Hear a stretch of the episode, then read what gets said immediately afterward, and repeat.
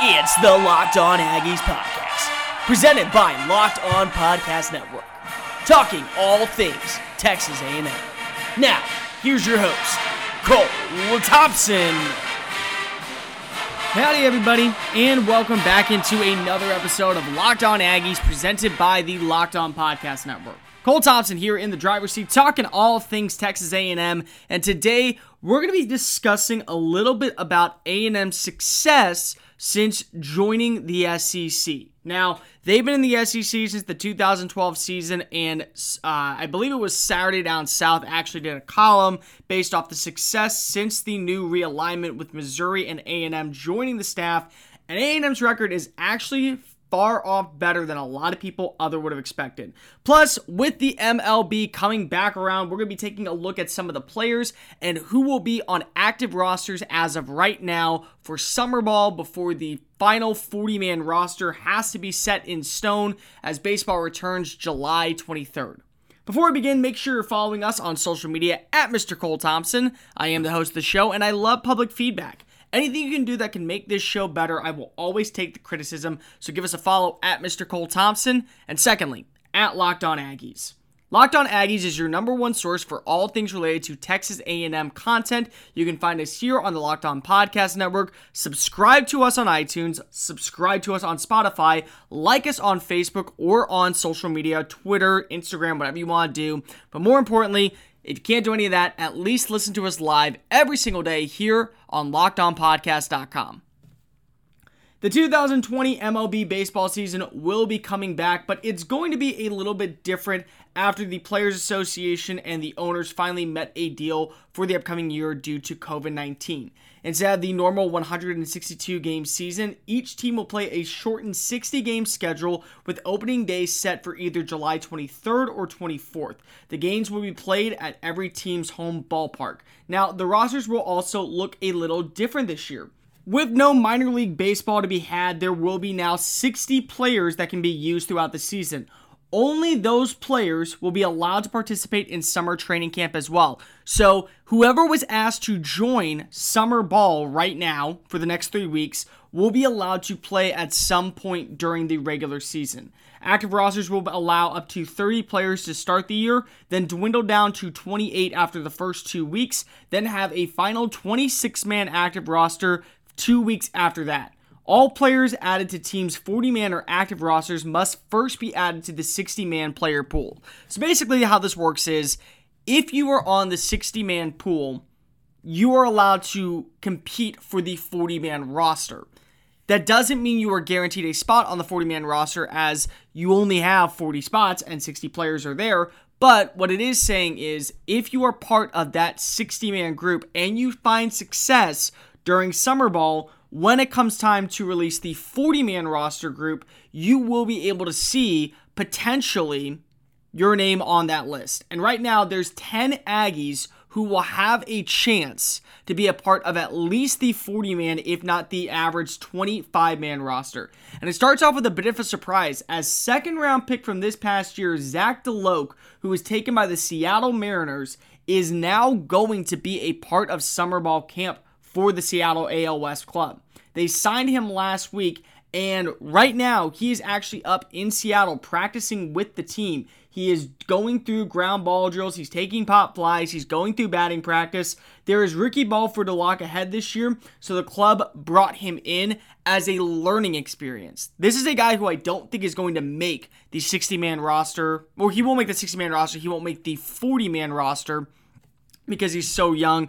But they brought him up, they signed him to a deal. That way he can have his rookie ball. He can start seeing the control, the velocity, uh, the types of pitches, the curves, the sliders, the actual MLB speed, and then he will probably be done when summer camp is over. But he will be a part of the 60 man roster. Also, Ryan Hendrix. A fifth round pick in 2016 by Cincinnati, Hendrix has yet to make his major league debut. He went 3 0 with a 2.33 ERA in double A ball last year, though, and has an outside shot of making the actual roster. Cincinnati has players that are pretty much guaranteed to make the roster, and it's Great American Ballpark, while Hendrix and 21 others are working at Prasco Park in Macon. So he's actually playing in summer ball outside of Cincinnati. So this is another guy who I think a lot of people will say is not going to be on that active 26 man roster for sure, and most definitely will be a long shot to make the 40 man roster. But the former Aggie pitcher has shown promise as a relief pitcher uh, coming out of Double A ball. I think he was with not Louisville, but another team. I'm trying to remember who the Double A team for Cincinnati is, but he's had some success thus far. This is going to be another fun one to see. Corbin Martin with the Arizona Diamondbacks. The second round pick by the Astros in 2017, Martin actually had five starts for the Astros during his 2019 season. He had to undergo Tommy John surgery in early July and then was traded to Arizona as part of the Zack Greinke deal. He was one of, I think, four names involved. Seth Beer, the first baseman from Clemson, was also in that deal, but Martin was kind of the big name they want to go get a guy with starting caliber experience, and Martin did do a pretty decent job before undergoing Tommy John surgery last year. In five starts with the Astros, he had a 1 and 1 record with a whip of 1.81. He allowed 12 earned runs while striking out 19, having a 5.59 ERA. Definitely want those numbers a little lower, but when you think about it for a rookie, for a player who was having trouble with his shoulder automatically due to his rotator cuff who undergoes surgery. This could be a very big get for Arizona and their success, who recently went out and signed Madison Bumgarner to a five year extension. So, this should be fun to see the two of them possibly create a one two duo in the desert for a while. Next up, Daniel Mengden, a fourth round pick by the Houston Astros in 2014. Mengden was one of the key pieces moved as part of the Scott Kazmir deal. He made his MLB debut in 2016 and has been a part of the A's starting rotation ever since. Mengden is technically still on the 60 day disabled list from spring training, so he's not actively on the 40 man roster. However, this is a guy who 100% will be on the active roster when the season begins and he's healthy. Most people know him for his Rollie finger style mustache. He's been very active for the A's since coming to the league in 2016. The past four years, he's been nothing short of at least a quality starter, probably your number four, number five guy. So you know 100% he will be on the active roster when the season begins. The question is, will he be active for a majority of all 16 games? Next up, you got AJ Minter, who was drafted by the Atlanta Braves in 2015. During his time in College Station, he starred as both a relief pitcher and a starting pitcher, but has since settled into the role of reliever since making his debut with Atlanta in 2017. In the past two years, he's combined for 117 games. He's allowed 50 earned runs while striking out 130 batters. Over the past two seasons, he has a 4.26 ERA, but he's also tallied 20 saves, so he kind of can play anywhere from that 7, 8, 9 role, your setup man, your, uh, I guess you would say, your middle relief pitcher. He can come in as a closer. I think more so if it's a closer game to where the closer role is, where, where you see him maybe give up a run and then it becomes a 7 to 4 game, so it becomes a closer situation where he gets the save. I wouldn't say in a one run game you probably want this guy out on the mound, but he still has definitely earned his right to be a part of the active roster. Next up, you got Tyler Naquin. Naquin was a first round pick, number 15 overall in 2012 by the Cleveland Indians. He made the opening day roster in 2016 and was named the American League Rookie of the Month in both June and July of that year. He has battled injuries since, though, and has a high of 89 games in the majors played in a season, which he did last year. When you look at his stats since coming into the league, he's played in 19 games in 2017, 61 games in 2018. Uh, for his career, he has 228 hits, uh, 229 strikeouts, 27 home runs, a career batting average of 283. This is a guy who, at 29 years old, I think has definitely caught the injury bug. I expect him to be on the active roster as that fourth rotational outfielder Definitely a guy who can play left field, right field. I think he has the arm strength when healthy to play the center field position. I think he's got good speed. I definitely think he'll be used as a pinch runner at times. Think of a Jake Marisnick kind of player. That's what I think Tyler Naquin is at this point in his career. There's not a lot really to go off of because of you know he's going to catch the injury bug, and those are things that you have to break down when trying to figure out how you're going to prepare for the team. Next up, Brooks Raley for the Cincinnati Reds. Raley was a six round pick by the Chicago Cubs in 2009. He made his major league debut with the team in 2012, but has not seen much action since.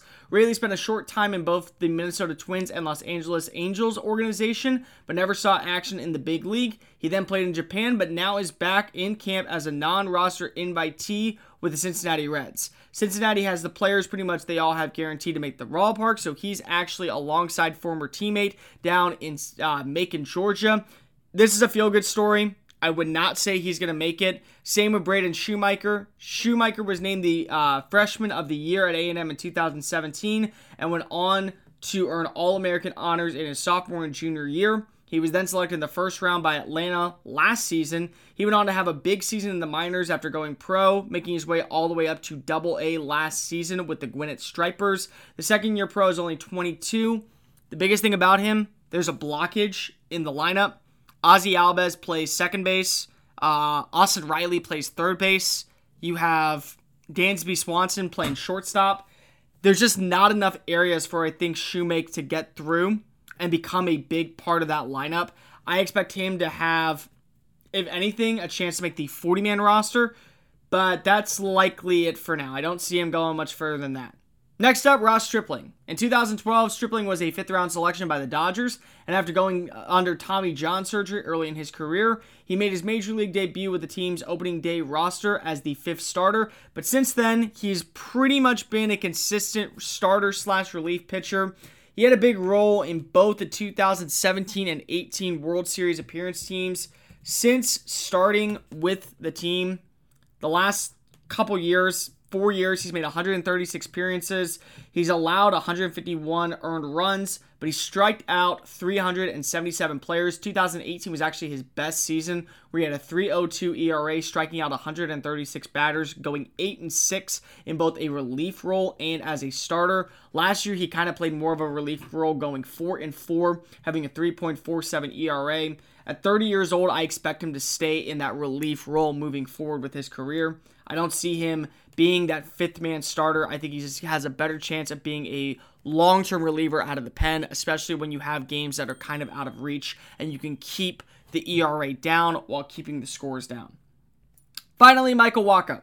Wacha was the 19th overall selection in the 2012 first round by the St. Louis Cardinals, and in his second season, the big league promoted him to the majors in late 2013. He remained a part of the starting rotation all the way until the middle of last season, where he was moved to the bullpen. This past December, he was a free agent and signed a one year deal with the New York Mets.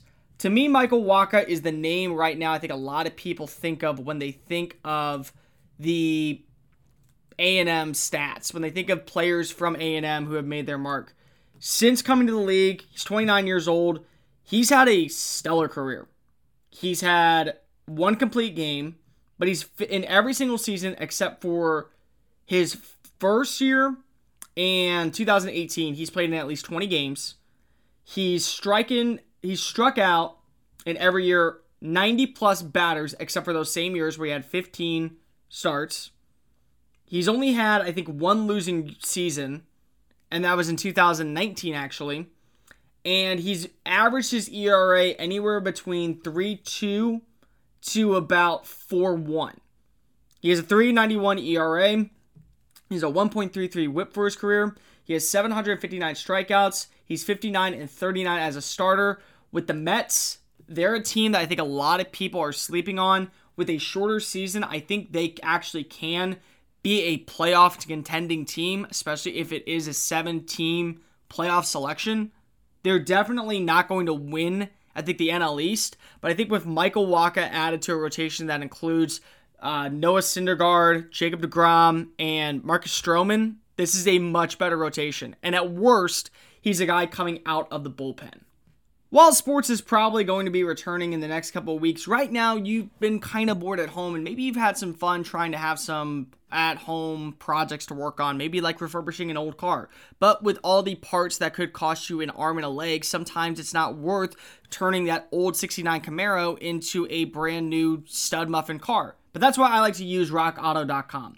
RockAuto.com is a family business serving auto part customers online for the past 20 years, and they have everything from engine control modules to brake parts to tail lamps, motor oil, and even a new carpet. In fact, Ross Jackson of Locked On Saints had his tailgate stolen off the back of his truck. He went onto rockauto.com, found the exact same tailgate, and installed it himself. The Rock Auto catalog is unique and remarkably easy to navigate. Quickly see all the parts available for your vehicle and choose the brand, specifications, and the price you prefer. That's right, you get to help choose the price that you want. Go to rockauto.com to see all the parts available for your car or truck and write in locked on on the How'd You Hear About Us page so they know that we sent you. Amazing selections, reliably low prices, all the parts you will ever need. RockAuto.com is the place for you and your car today. We're going to be discussing a little bit more about the Aggies and how they fared out since joining the SEC in 2012. Is it a good number or has it been a little lackadaisical? Don't go anywhere. We'll be discussing why we think it's actually pretty positive in just a quick moment.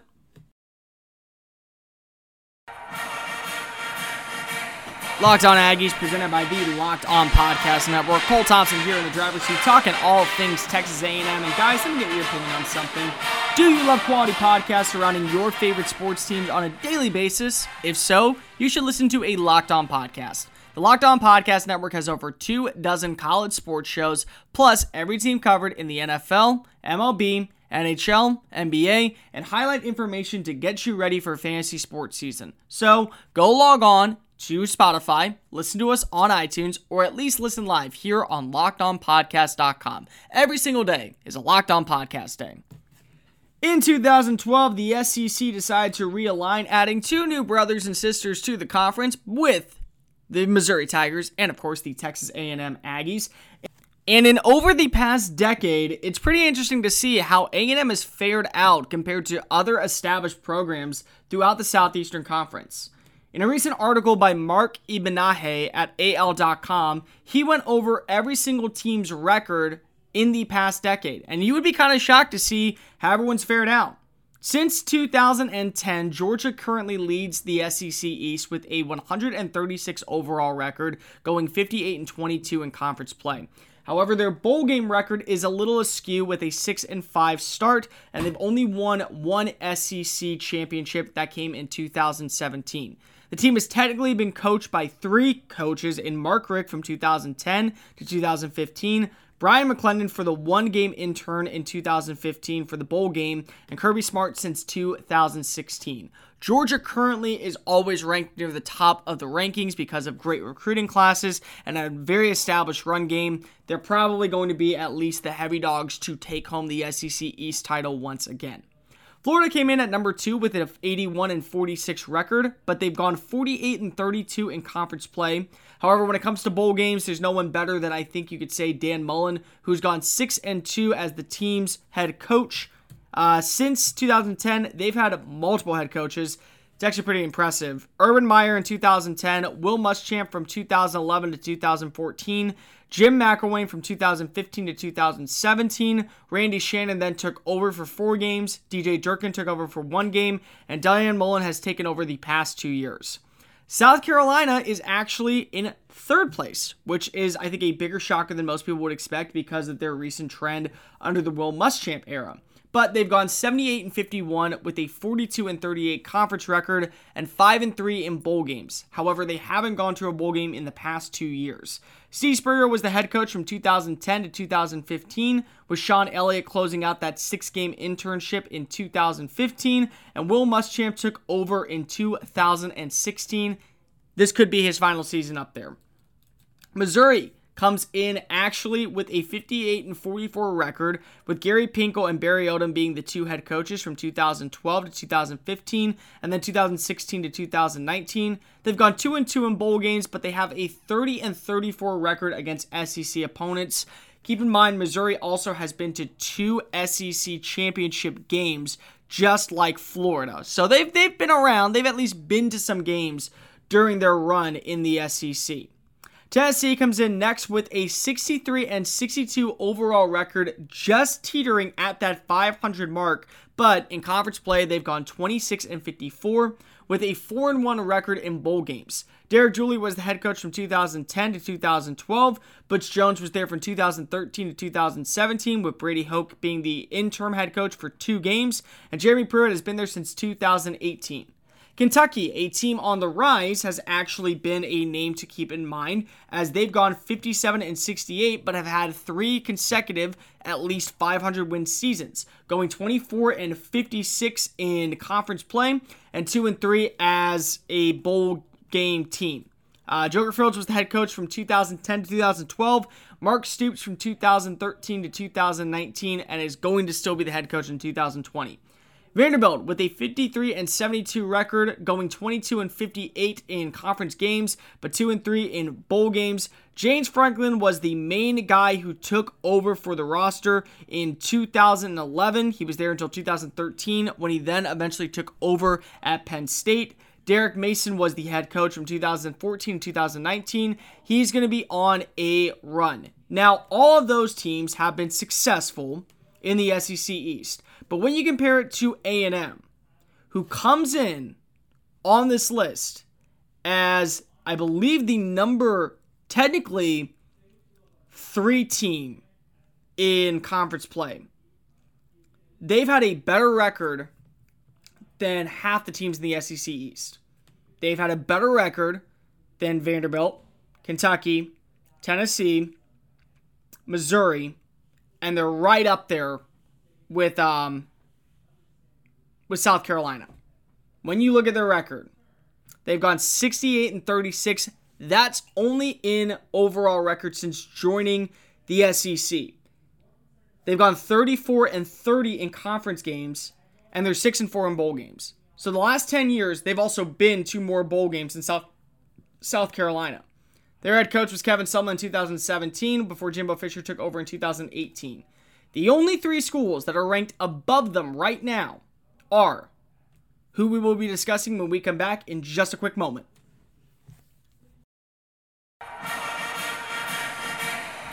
Locked On Aggies, presented by the Locked On Podcast Network. Cole Thompson here in the driver's seat, talking all things Texas A&M. Guys, make sure you subscribe to us on iTunes and Spotify, and make sure you follow us on social media at Mr. Cole Thompson and at Locked On Aggies. A&M has been in the SEC for the past eight seasons, and since their run in the SEC, they've been at least successful.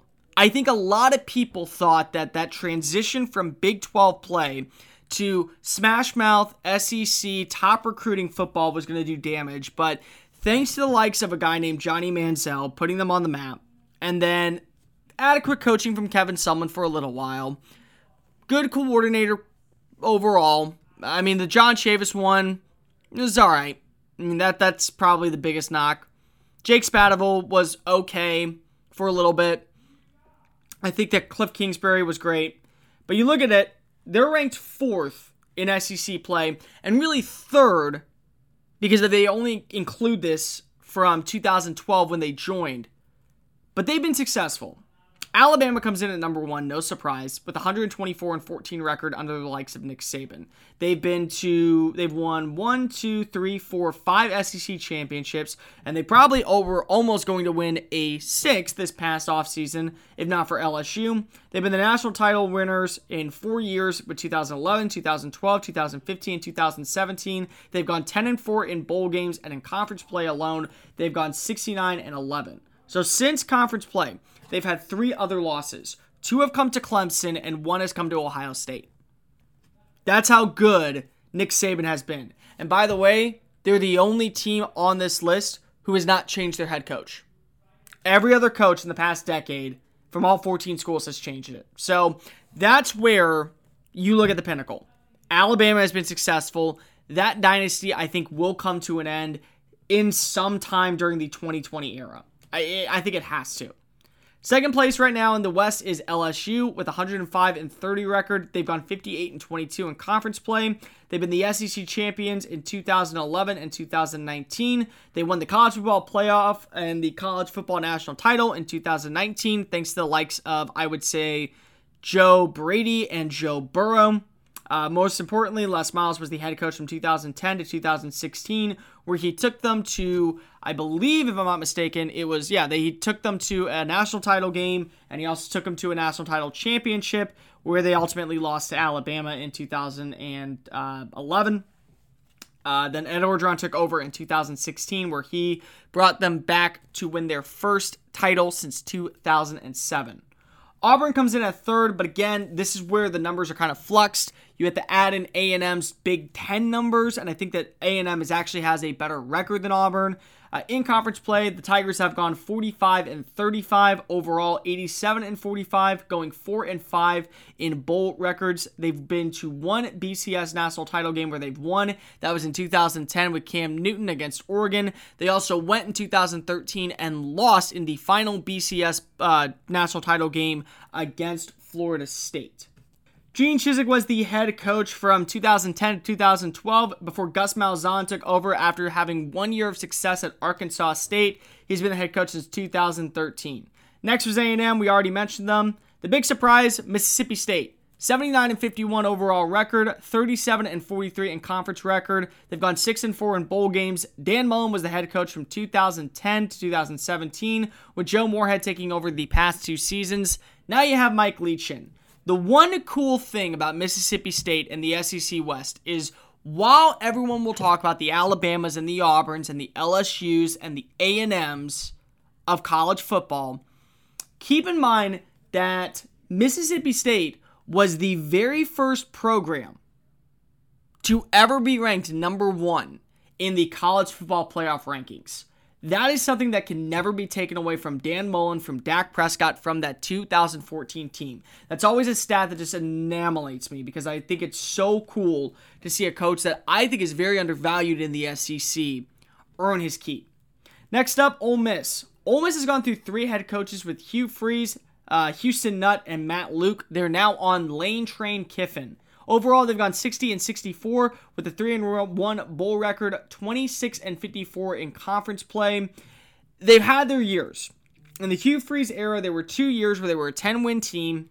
They were never the number one team in the SEC West, but they were number two. So they always competed for a big bowl game, such as the Cotton Bowl, such as the Sugar Bowl, such as I would even, I think they even competed in for the Fiesta Bowl one year. They went to two of them in bowl games they've been three and one. So they're either a hit or miss team every single year because they've been to two New Year's Six bowl games, and they've been to two other bowl games. And since then, they've either been a four and seven team, a five, uh, four and eight team, a five and seven team, or they're an eight and four or ten and two team. That is exactly what you get when you get with Ole Miss. Closing out the list, no surprise, Arkansas. Arkansas is 58 and 67 in the past 10 years, 25 and 55. That is the second lowest, I believe, in SEC play behind Vanderbilt. Uh, they've gone 3 and 2 in bowl records. Bobby Petrino was the head coach for those two years in 2010 and 11 before John L. Smith took over in 2012. Bret Bielema was the head coach in 2013 through 2017. Chad Morris took over in 2018 and 2019. And now you have Sam Pittman taking over in 2020 basically, when you look at A&M and you look at the established rosters here with Arkansas, with Ole Miss, I'll even throw Mississippi State in because if in the 2010s, they were a pretty stout team. And you look at more of these historic teams, these blue blood, blue collar teams, such as I would say Tennessee, and I would say South Carolina for a little bit. They've diminished off an A&M coming from a brand new conference has been good. The only knock that I think people have on A&M is Missouri went to the SEC championship game in two of their first three years, and A&M still is looking for their first SEC championship appearance down in Atlanta. But when you're playing in the SEC West, a much tougher division than people give it credit for, I think their record right now, I think it's a very sound record. And especially when you've had coaching problems throughout the time, you've also brought home a Heisman Trophy winner. You brought home a cons- five, I think five or six consensus All Americans, 34 and 30 in conference play, 68 and 36. So six of your losses coming from outside conference play. And by the way, four of them coming in bowl games. It's pretty good. I'd say that's a pretty dang good record over the past eight years for a team that's still considered the little brothers of the SEC. That's going to do it for this edition of Locked On Aggies. Make sure you're following us on social media at Mr. Cole Thompson and at Locked On Aggies. And while you're at it, make sure you're listening to all of our sister shows talking about the conferences, including Locked On Big 10, Locked On Big 12, Locked On SEC, Locked On ACC, and of course, Locked On Pac 12. Tomorrow, who is the most indispensable player on Texas A&M's roster outside of possibly Kellen Mond. We'll be breaking down who it is tomorrow and why they are such a big X factor to the team's success. We'll see you then, and remember, kick 'em y'all. This has been Locked On Aggies, presented by the Locked On Podcast Network.